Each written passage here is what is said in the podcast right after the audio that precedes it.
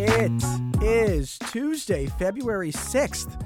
Welcome to Studio 2. I'm Avi Wolfman Arent. And I'm Cherry Gregg. Avi, we have a big show today. I really drew out the intro too. Because Yeah. it is a big show. We It got a is lot a going big on. show. We're going up to the stars Ooh. first. You know, Take me there, Cherry. Yeah, at the end of this segment, NASA has discovered a planet that it's calling a super Earth. Sounds super. Yeah, it's really cool. We'll talk about why they call it a super Earth, what are all the possibilities are for this with Swarthmore astronomy professor Eric Jensen. He's our astronomer with a capital A. We love Eric. Mm-hmm. Very nice to have him back on the show. Do you are you into virtual reality? I've never put on a virtual reality headset. And that question might seem like a non sequitur if you didn't know that we're going to talk about these headsets in our middle segment today, Yes. Cherry. Yes. Uh, Apple just introduced something called the Vision Pro.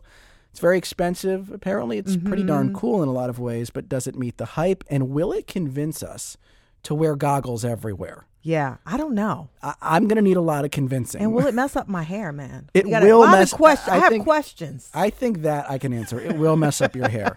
Uh, Nilay Patel is Mm. the editor in chief of Verge, is going to tell us all about this Vision Pro and what Apple's vision is for this whole market. Yeah, and then our third segment today, we're talking to the Roxander brothers, Jake and Ashton Roxander.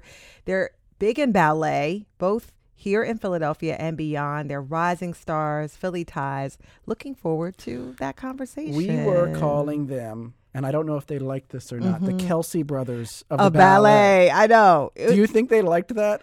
I think they I saw a twinkle in, in the eye. I'm gonna say I'm gonna lean yeah. okay. You have questions about the Vision Pro. You have questions about Super Earth. You have comments. You know what to Mm-hmm. do. Studio 2 at whyy.org. That's our email address. Our number is 888 477 9499. Cherry, first, let's get into some Get headlines. into it, yeah. Mm-hmm. And in about 22 minutes, to be exact, Governor Josh Shapiro is set to deliver his uh, budget proposal address. This happens at the start of every budget season out in Harrisburg. And there could be some surprises, but we do kind of know what's Mm-hmm, coming because most of it's been leaked or sort of already talked about from Mm-hmm. the governor's office. We expect there to be a lot of focus on higher education and reorganizing state higher ed in the state. Mm-hmm. We expect a lot of talk about funding K to 12 public education Yeah, in the state. yeah. And we expect there to be some talk about funding SEPTA and other regional transit Mm-hmm. authorities. We'll see what else. We'll see what else. Also, it seems like to me we just got finished talking about last year's budget. Doesn't it feel like that? Because just it a was few- so it was- drawn out. Yeah, it was so drawn out. and there out. was a big fight about education funding, and that's Yeah. Mm-hmm. what led to the drawn out conflict. So we're kind of right back where we were. Yeah, and I also think one of the things I'm going to be paying attention to is how we fill the gap of the $1 billion in pandemic era funding that we're going to lose now. Yep. Um, so there's probably going to be more debates and more fights about how we close that gap. How do you close it? Yeah. There's there's rainy day funds. There's always the Mm-hmm. prospect of taxes, although no one ever seems to want to tackle No, that. no one likes to talk about Um, that. but yeah, there's so that's going to be top of mind as well, and you know it's also an address, so a chance for some oratory and maybe something inspirational. You never Mm-hmm. Yeah, know. you never know. So moving on to Philadelphia, Bring it back to Philly. big news here. Oh, that- gosh, this that story. made me say, "What in the world?" Philadelphia Sheriff like. Rochelle Bilal's campaign came under fire this week for posting quote positive headlines on the campaign website. The stories have since been removed. So why did this make headlines? Well, the stories it's were made about up. headlines. The stories were made up. Avi. Wait, what? Yes, those headlines, those positive new headlines were made up. Apparently, they were generated by Chat GPT Oh my gosh. by a consultant to the campaign. They were put on a, a web page titled Record of Accomplishments on the, the Bilal campaign website. The campaign removed more than 30 stories, including from The Inquirer, WHYY, We're part of the story NBC here. yeah. 10, KYW. Apparently, these were all created using an AI chatbot. Uh, they were only removed, though, Avi, after the Philadelphia Inquirer began asking questions about that story because those stories, because they realized, wait, these are not in our archives.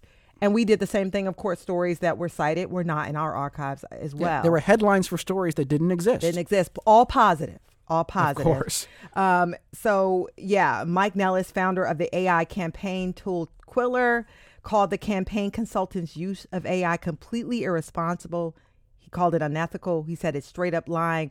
I should note that at some point that website had a disclaimer um, that said, "quote."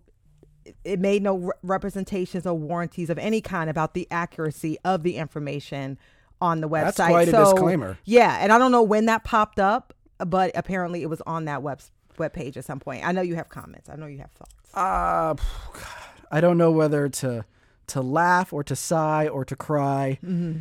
There's a lot here.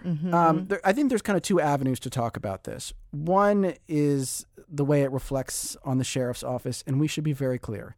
The sheriff is not the person who runs the police department No. in the city of Philadelphia. That person's appointed. This is an elected position, and basically they run sheriff sales and they sort of do security around courts and transportation of defendants.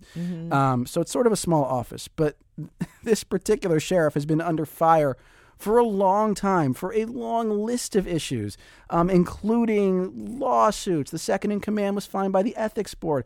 Philly Mag says that the FBI is sniffing around. So there's a lot of They don't need this. They don't need this. They don't need this. And amidst all of that, you know, all these other problems, this person was just reelected. Mm-hmm. So it certainly makes you question whether this should be an elected position in the city of Philadelphia. Yeah, you have a pro. Yeah, yeah, yeah. So that's one thing. Then Mm-hmm. there's the implications about AI and ChatGPT. And what seems to have happened here, if indeed the office is telling the truth, which they do seem to have a light grasp on the truth, but if they're telling the truth in this case, what seems to have happened is that they let a chatbot sort of just generate headlines. And what chatbots can do, Yeah. they can hallucinate. They can sort of come up with plausible headlines that weren't real mm-hmm. headlines.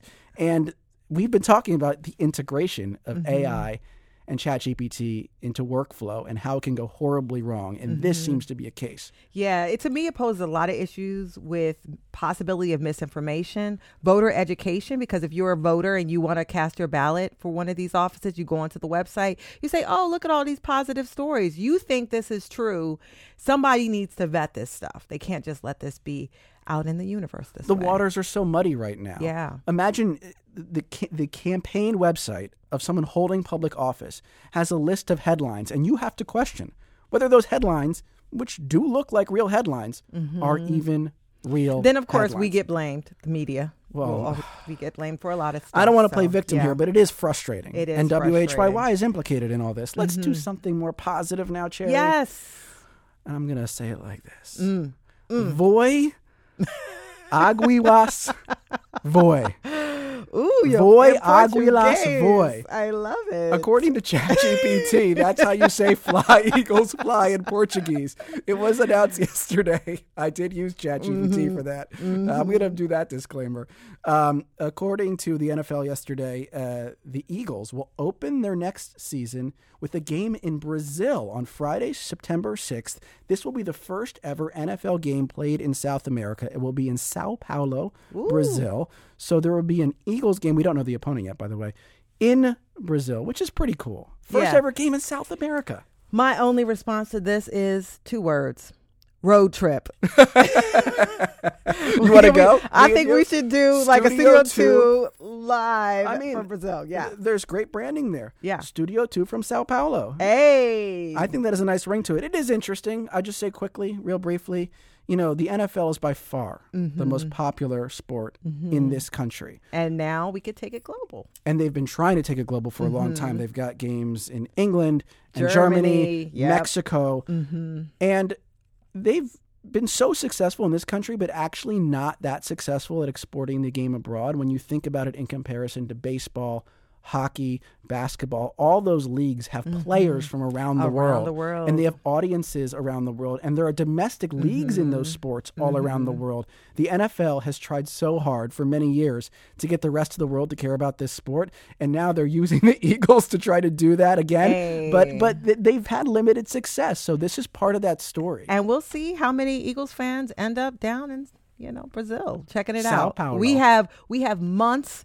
to get it together. Does that line y'all. up with Carnival? I don't think it does. No, that's think, too bad. Yeah, but, but hey, September in Brazil. September in Brazil. Let's Sounds make it beautiful. happen. Road trip, putting it out there for all those who care to listen. so, moving on, NASA announced a big discovery last week. It's a planet called TOI 715b.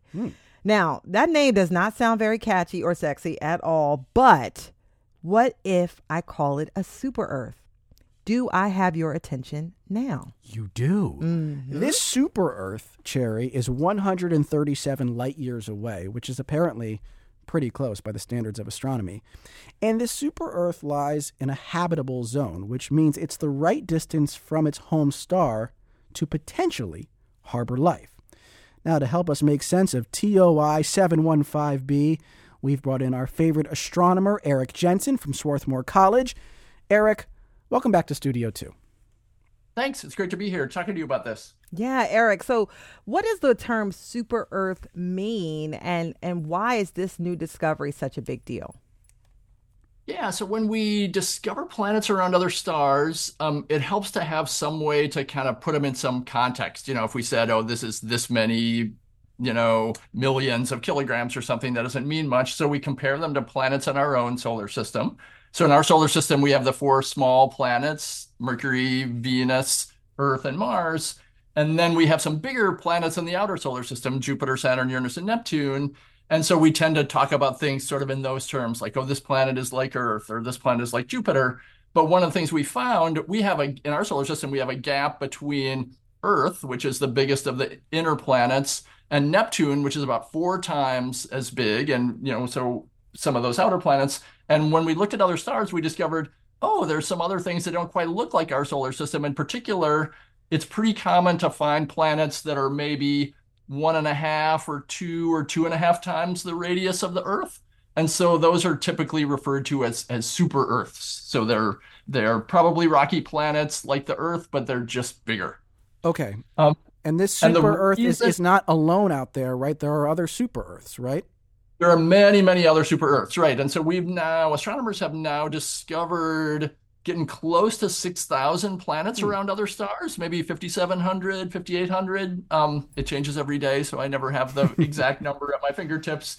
Um, and so you could ask a question, it's like, well, what's interesting about this one? And as you noted, it happens to sit the right distance from its star so that it could potentially have liquid water on the surface. So it's um, so that's what people mean when they refer to the habitable zone. Is one of the things that all life on Earth depends on is water. And so we use that as sort of a, a yardstick to say, okay, if you're the right temperature for that, then maybe conditions could be right for life. So, and let's talk about this because that's what makes this this super Earth so cool that it could possibly support life. What are some of the elements that are needed besides water in order to make life sustainable on a planet? Yeah, so we so one of the challenges is we know about life on Earth, and that's the one planet in the universe right now where we know life exists. As of now, we even in our own solar system, we don't have evidence of life elsewhere. So we're trying to extrapolate from this one sample. And so people think a lot about, well, what are the conditions for life? We think probably uh, you know, a reasonable temperature that doesn't change too much, probably an atmosphere, probably the presence of water.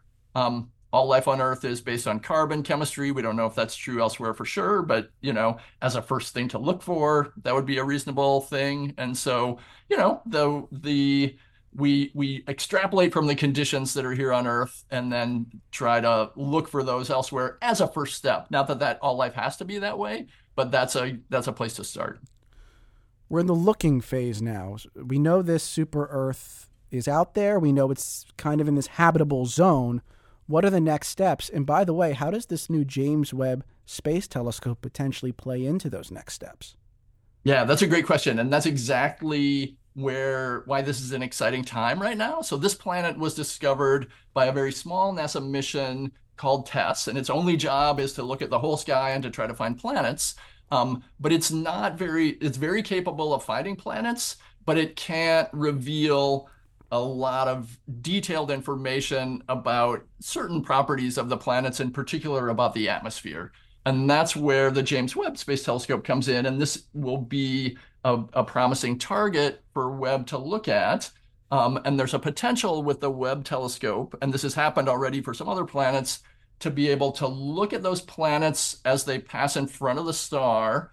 And by looking at how the light is changed from the star when it passes by the planet, there's the potential to detect um, whether or not the planet has an atmosphere mm. and hmm. possibly what some of the things in that atmosphere is. So, for example, so if it had a relatively clear atmosphere, we could be able to say, you know, is there water vapor in that atmosphere? Is there carbon dioxide in the atmosphere? And so that's what's really exciting about Webb Telescope right now is being able to look at these very distant planets and measure something hmm. about um, about their atmospheres. Interesting. Well, we often say after a story, "We'll see," and in this case, literally, we, we will see. Yes. yes. that is Eric Jensen, yes. professor of That's astronomy right. at Swarthmore College. Uh, Eric, thanks so much for being with us on Studio Two. You're welcome. Always great to talk to you.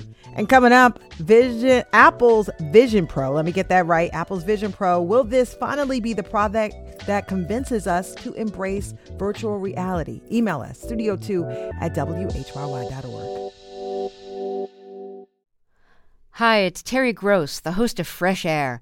We bring you in depth, long form interviews with actors, directors, musicians, authors, journalists, and more. Listen to our Peabody Award winning Fresh Air podcast from WHYY and NPR. This is Studio 2. Welcome back. I'm Cherry Gregg. And I'm Avi Wolfman Arent. If you want to look into the future and you have $3,500 to spare, mm-hmm. you can strap on Apple's new Vision Pro. This virtual reality slash augmented reality headset is the tech giant's first major new product in nearly a decade, according to the Washington Post. And this is a big bet on the idea that someday we are all going to want to wear computers on our face. And Apple is hardly fir- the first to make this bet. Google Glass, remember that? It came out over 10 years ago, but it flopped. Meta has its Quest line of headsets, but so far these Goggle like devices haven't become mainstream, appealing mostly to gamers and tech enthusiasts. Will Apple break through? And if they do, what does that mean for our society? To answer those questions and much more, we have Nilay Patel, editor in chief of The Verge. Welcome to Studio 2. Thanks for having me. By the way, folks, if you want to chime in, you can. Does the thought of a VR future excite you, horrify you? What do you want to know about Vision Pro? Have you used VR headsets? Give us a call. 888 477 9499. You can also email studio2 at whyy.org. So, uh, I want to start our conversation by playing this clip. This is uh, Tim Cook introducing the Vision Pro, the Apple Vision Pro. Go right ahead. Vision Pro is a new kind of computer that augments reality by seamlessly blending the real world with the digital world. It's the first Apple product you look through and not at. You can see, hear, and interact with digital content just like it's in your physical space. Your surroundings become an infinite canvas. So, Nilay, I want to kick this discussion off. You put the Vision Pro on, we have not. I want you to use your descriptive words for our radio listeners and describe what you see once you put the headset on. First of all, can I say Tim Cook's voice is so convincing. That man could describe a blueberry muffin like it costs selling me like a door-to-door salesman. Yeah, it is. It is remarkable. So, if your listeners are familiar with any of your headsets before, you know, you put them on your face, you look at screens inside, and when you turn your head, the screens move around, and it's like you're in a different place. And Meta and other companies have been building these for a long time. The big technology jump in the Vision Pro, well, there's actually two of them, but the big one, the one that you are immediately aware of, is that it has cameras on the front that mm. pass through a feed of the world around you to really, really high resolution screens on the inside. So when you put it on, you don't see a virtual reality. You're not in a fake living room or something like you are in the Quest. You're just back where you were, and you're looking at camera feeds of the world around you. And it really does look it, in immediately as though you're just right back where you started. You, you are looking right through the thing. And then the second big jump is most of these headsets have had about the computing power of like a cheap Android phone on your face. And they're pretty good at games, they're pretty good at some of that stuff Apple has put a lot of computer in it. They've got an M2 chip in there, which is the same one they put in like the MacBook Air. Mm. Uh, it's the same chip they put in the iPad. So you have a full on laptop level of amount of computing power on you. So you can just run web browsers, you can run games, you can run apps. And that is a big leap. That's why it costs $3,500. You've got a, a full on laptop level of computing power, and then you've got these really, really high resolution screens and this camera pass through system. So you put it on and you are just looking out at the world around you. And then you've got a laptop to use in there. And then you can actually connect an actual laptop to it, which we can talk about. But that's the big jump hmm. from a traditional VR headset, which is after about a decade of those, we kind of understand them to be gaming devices. Right. This right. is a computer. Yeah, I want to actually read in a comment here from Anne Marie who says during the pandemic, I worked out every day using the Supernatural app on Oculus. I realized it was a good workout when my heart rate monitor thought mm. I was mm. jogging. Yeah. It's my middle aged nightclub fix. Love that. I like that comment from Anne Marie. yeah. But like you said, Nilay, they, they this was an, a niche market. Gamers, people, maybe tech enthusiasts but not really something that you could integrate into your everyday life. So, well, this, so Supernatural is a really interesting. Yeah, talk about that. Supernatural is a fitness app. It's a it's a game. Uh, you basically swing bats at targets that fly at you. That was a uh, that is the hit game on the Quest. It's the killer app, and audience members like the ones who wrote into you Supernatural attracted 50 an audience of 50 50 men and women and 60% of those people were over the age of 40. So that was the app that was making VR more mainstream. Hmm. It wasn't just gamers, it wasn't just tech nerds. It was oh, there's a thing to do in here that is fun and that helps me get more healthy. And it was expanding the market. And actually Apple went to try to buy Supernatural and Meta decided to buy it first. Wow! Uh, because they knew it was the it was the app that was driving Quest sales without you know in the mainstream audience. What's really interesting is if you look broadly at the Quest, it's a lot of moving around. That's what people do in the Quest. They put there's another game called Beat Saber where you should go watch videos of Beat Saber. It's hard to describe, but it is really fun. You swing, you are basically dancing. Um, mm-hmm. Um, there are lots of other games where you move around in the Quest. The difference with the Vision Pro, and I know there's lots of videos of people walking around, the Vision Pro is not a fitness device. It is not really a right. movement device. It's a look at a lot of screens around you kind of device. And well, that's what I wanted to ask about, right? Because from a marketing potential perspective, what does that potentially position Apple to do because I understand there's always going to be a market for people who who like games and maybe even expanded beyond that horizon somewhat um, in the way that you described. But when we talk about Apple products, iPhone, mm. uh, laptop, iPad, even Apple Watch, these things are integrated into your everyday life. You work on them, you live with them. Does Apple really think that is a, a one of the possible futures of Vision Pro? Uh, it depends on what Vision Pro you're talking about. There's the Vision Pro that is shipping today, which is a $3,500 VR headset that can do pass through that makes it appear as though you're back in the real world, but you're still in a VR headset. And then there's the product that not just Apple, but that everybody wants, which is a pair of glasses that overlays information onto the world around you. That's called augmented reality. Mm-hmm. And the simplest way to understand that, I will pay, I will I will mortgage my family's future for this product when it exists. If there was a pair of glasses that just told me people's names, I'm horrible at names. mm-hmm. I'm with if you. I could just look at someone and it could say, "You met this person two weeks ago. And this is their name." You, I would be the most powerful politician in America. Like I, I know it in my mm-hmm. heart that I, could, if I could just remember people's names, I'd be more successful. I want that product there's a lot of technology you have to build to get to that product. You have to build a new display technology. You have to figure out how to put the batteries somewhere. You have to build a worldwide facial recognition data. There's a lot of problems between here and that product, right? But that's the dream. What we have now is the ability to make VR headsets. Products that are just look like glasses and overlay information on the world around you. They don't look very good. They're heavy, they're bulky, they're not ready yet. So what Apple has built is the first step towards a product uh, like ah. that. And, so, that is that and the, there's a real big gap between what you can build today and what everybody actually wants.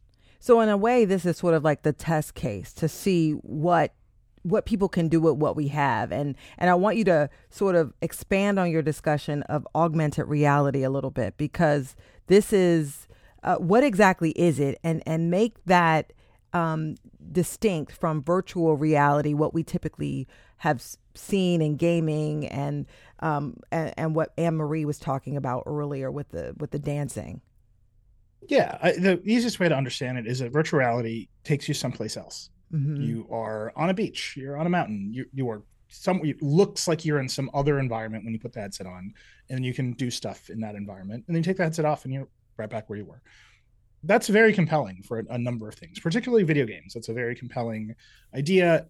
Meta has a big idea called the metaverse, where people will gather in virtual reality environments and hang out together that is they're trudging along with it but that that's their big idea right is that we will gather together and, and, form connections in virtual reality the same way we form connections on the internet that's virtual reality. Augmented reality is applying digital information to the world around you. And there's a million examples of this in sci-fi and popular culture.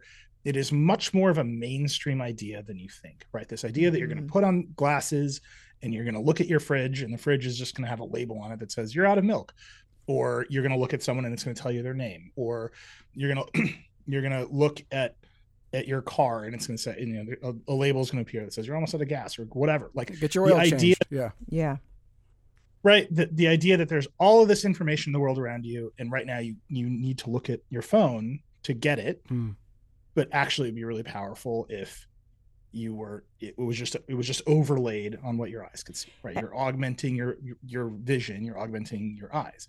That's really hard. Like it is the dream. If you look at most sci-fi, almost all of it has some version of augmented reality in it because it is the most sci-fi thing you can think yeah. of. The Terminator movie from 1984, the Terminator sees an augmented reality. Like almost at every level, the idea that oh man, I wish I could have more information.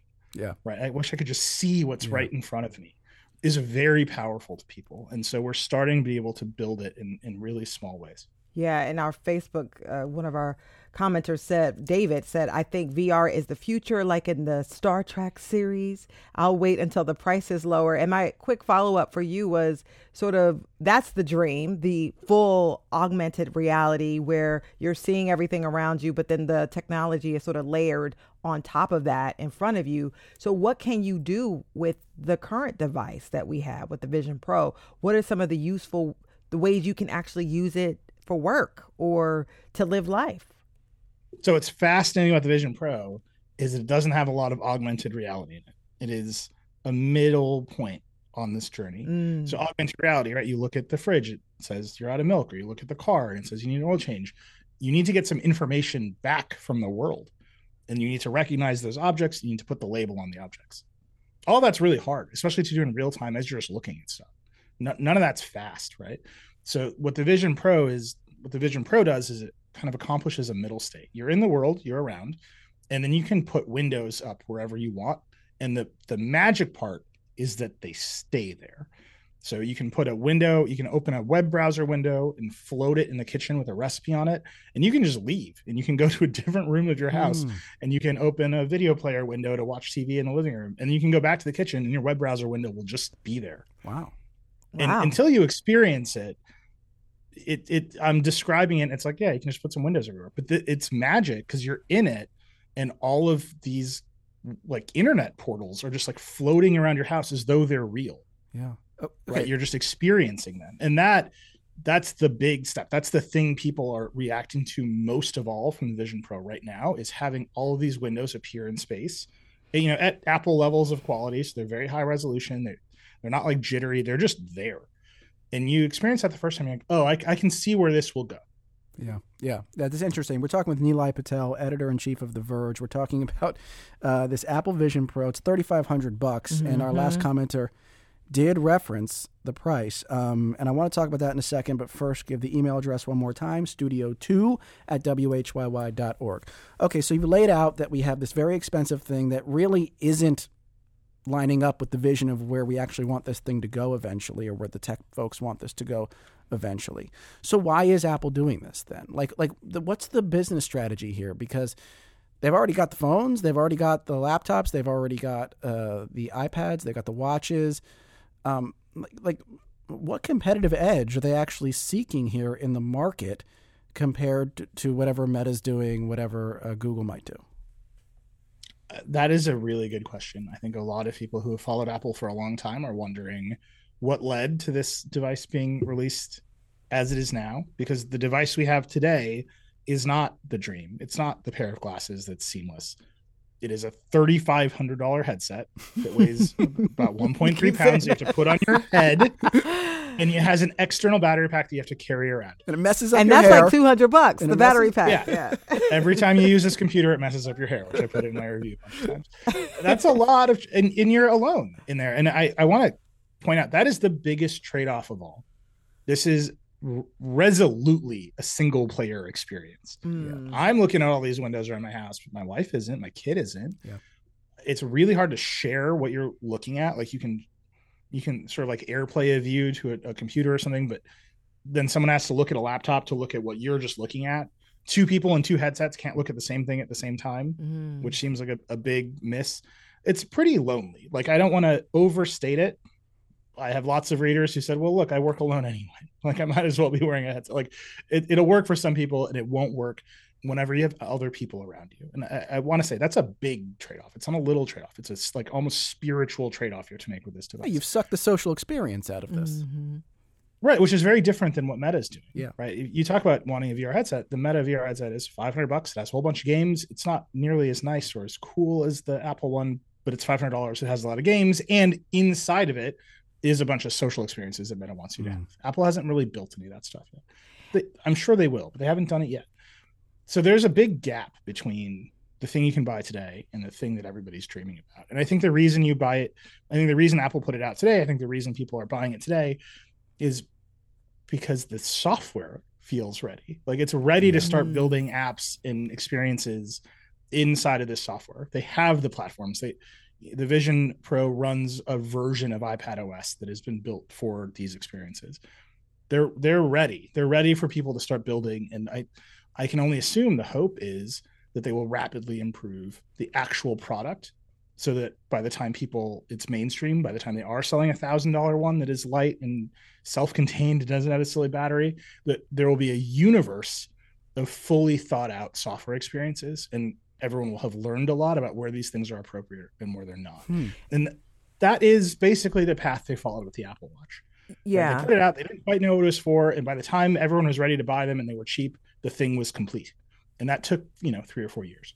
Yeah, and that that's what I was going to ask you. Can we walk through a timeline because um what do we learn from Apple products? Because I remember there was a time when I, I thought when they had this iPad that came out, and I was like, why in the world would I need an iPad? You and got yet, the Apple Watch on right now, don't you? I don't. This is not an Apple Oh, it's Watch, not, but my it's bad. Apple Watch like.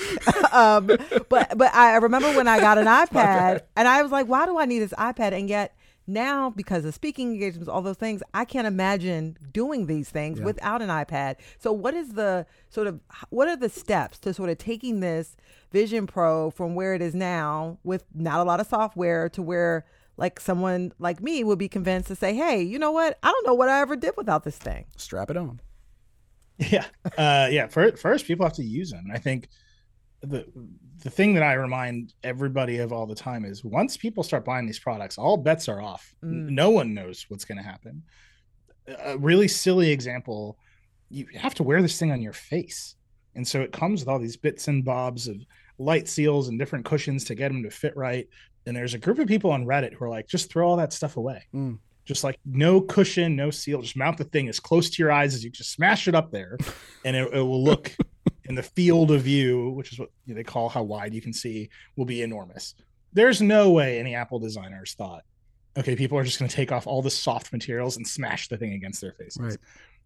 And you can see, like, once real people get the devices, they start making different choices. They, start, doing creating the path in a sense for Apple. Exactly. Yeah. Exactly. Well, It- it- and for everybody, for every technology product, Yeah. the story of all these products is that the people actually determine their futures, and I think that's the big step that's happening now. that's a powerful message to end on. Thank you so much, Nilay Patel, editor in chief of The Verge. Uh, really appreciate the time. Thanks for having me. Coming up, we get to talk to the Kelce brothers of the ballet world. Our title. Our title, not theirs. Ashton and Jake Roxander. Coming up. Stick with us. The borderline of doom I'm facing, the edge of reality.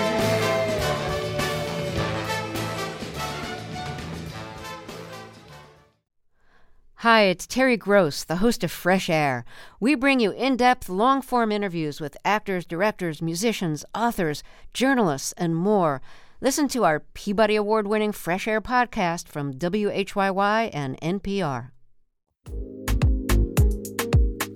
Welcome back on into Studio 2. I'm Cherry Gregg. And I'm Avi Wolfman Arent. And as Eminem once said, let's snap back to reality. Mm-hmm. One of the great parts of this job is we get to talk to people who have incredible talent, mind blowing athleticism, and yeah. artistry.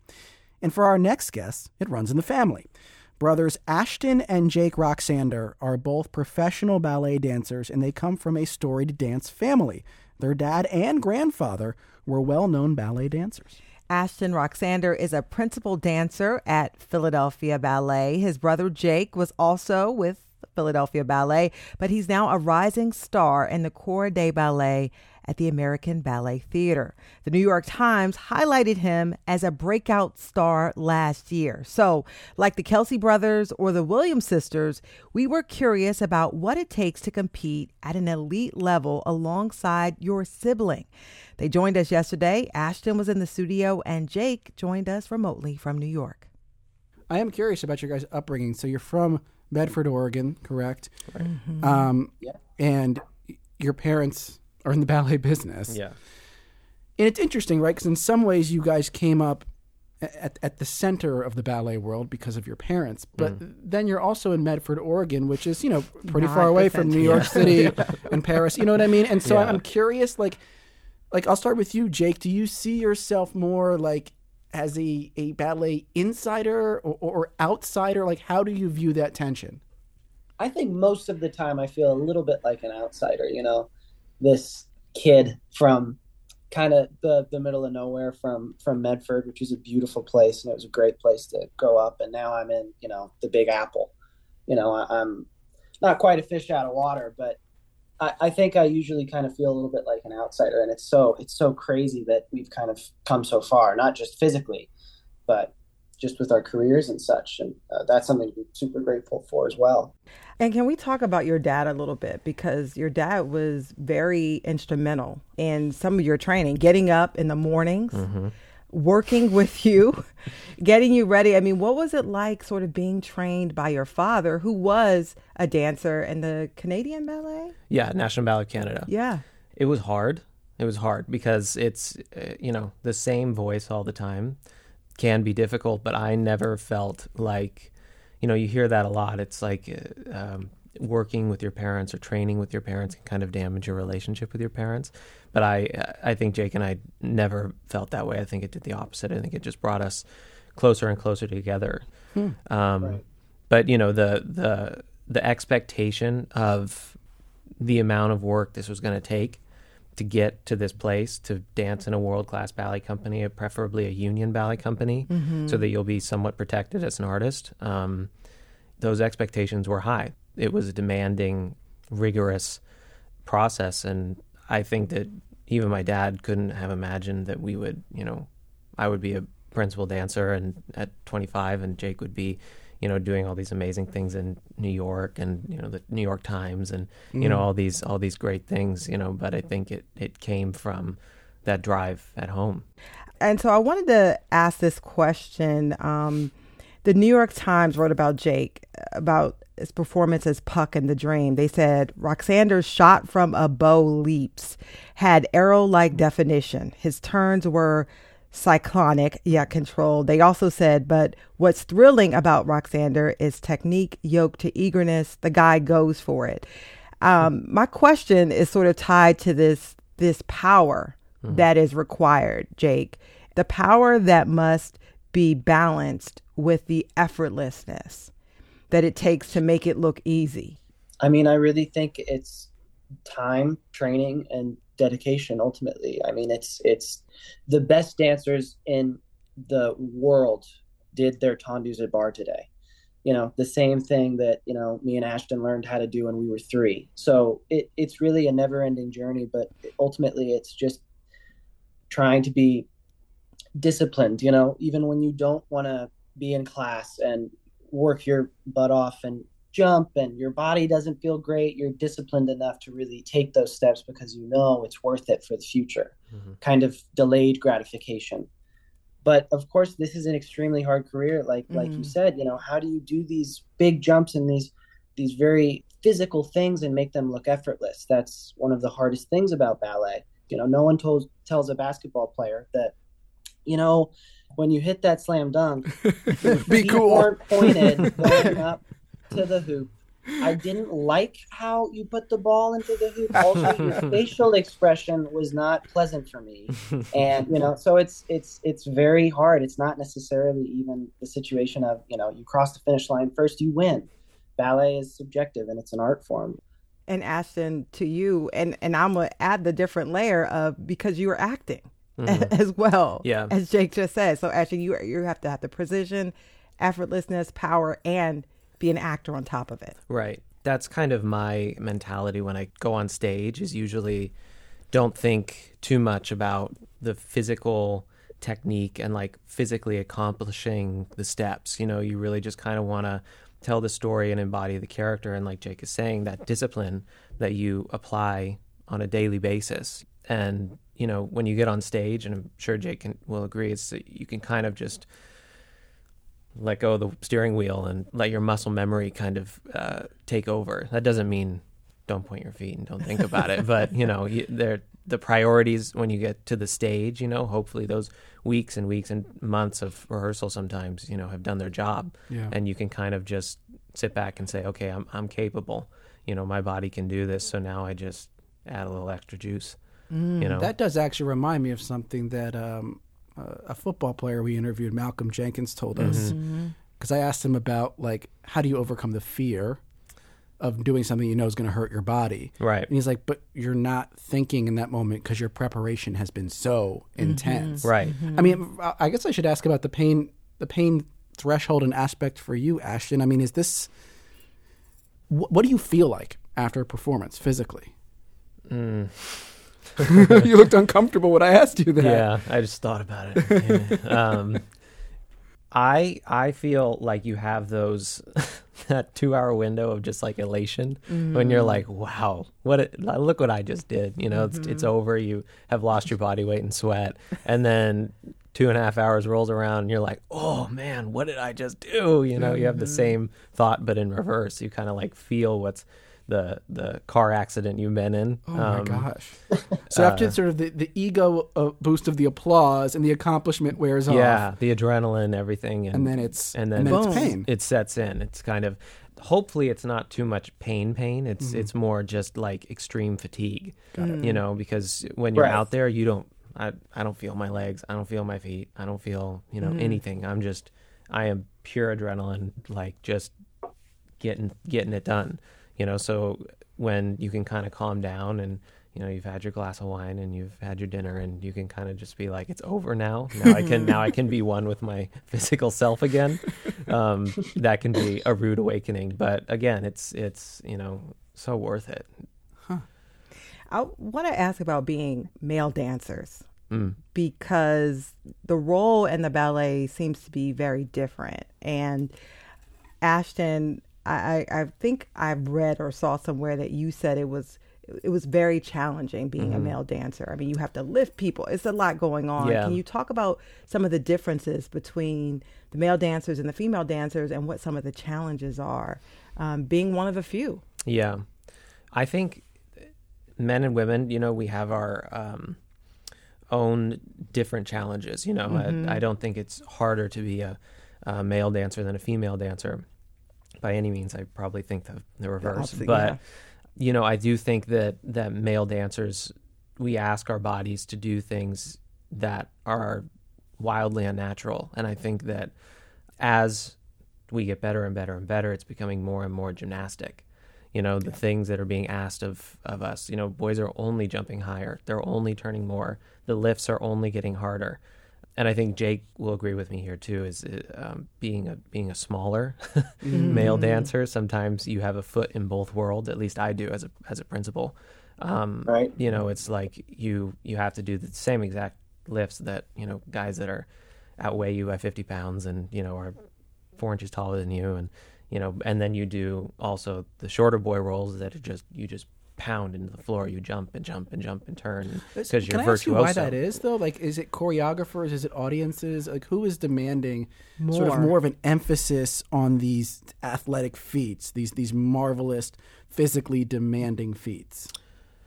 when when you do something in front of the audience and the audience gets excited, it's contagious. Yeah, and a I think gasp of- yeah, yeah. ballet companies know. Yeah. You know, it's like, oh, that was good. I mean, you're in the audience engagement business. Yeah. and there's no shame in that. But it, that is, it seems like audiences are responding to, boy, a lot of air on that. Yeah. a lot of spins on that. A lot of power on that. And I would argue that's one of the reasons I started dancing. Hmm. You know, was because that was my favorite part. Watching Was these boys seeing- throw themselves around and just go wild. It was so exciting. And, and Jake, I want you to come into the conversation because I know I, I've seen 11 second clips of you guys dancing on TikTok, right? How does social media sort of shift things, Jake, when you you can take an 11 second clip and blow that up and it go viral, but people don't see the gory story that goes into creating that 11 seconds. Yeah, it's funny. It's really funny that you mentioned this because me and Ashton were literally talking about this uh, last night. Um, we were talking about how social media and just just the how the world is changing, but how social media in particular has affected the dance world so much, and how you know we're not really sure if it has affected the dance world in a positive way because it's it's it's a lot of information, especially for a young kid. It's a lot of seeing people that seem perfect. You know, Ev- every person is going to post. uh, I'm assuming their best pirouette, their best double Mm. tour, their best whatever lift. That's the one they're going to post. They're not going to post the six takes before that really good one that they hit um, of them falling on the floor or messing up or getting upset. And I, I, I think it, can it can be a lot for kind of a kid to process, and it's it, it, it some sometimes I think can warp their image of course, like anything, there's there's been a lot of positive aspects of social media. You know, dancers gaining a following.